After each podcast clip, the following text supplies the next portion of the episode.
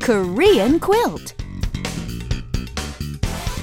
Hey everyone, it's time for Korean Quilt. Thanks for joining us again. Yeah, good to have you back with us. I'm Richard, and beside me, as always, Anna. Hello.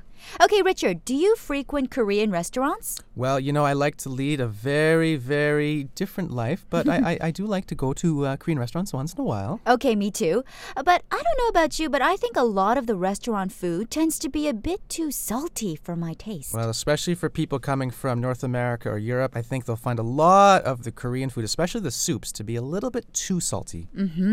So today we're going to talk about the expression it's salty. When you want to say something is salty in Korean, you simply say 짜요. Mmm, jayo. Easy, right? And when you want to ask if something is salty, then all you have to do is raise the intonation. 짜요. Richard, how's the food? 짜요? Well, it's a little salty. 좀 짜요. Okay, Richard just said now 좀 짜요. He added the word 좀, which simply means a little. So he meant that it's a little salty. 좀 짜요. 좀 짜요.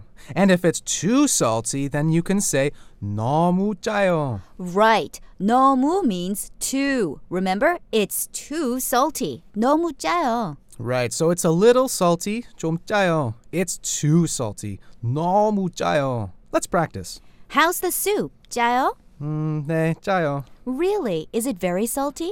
No, 좀 짜요. How's the fish? 짜요? 너무 짜요. It's too salty. Okay, so now that you know this expression, you will never have to suffer through a salty meal again. Well, time to wrap things up, but thanks for joining us here on Korean Quilt. Bye.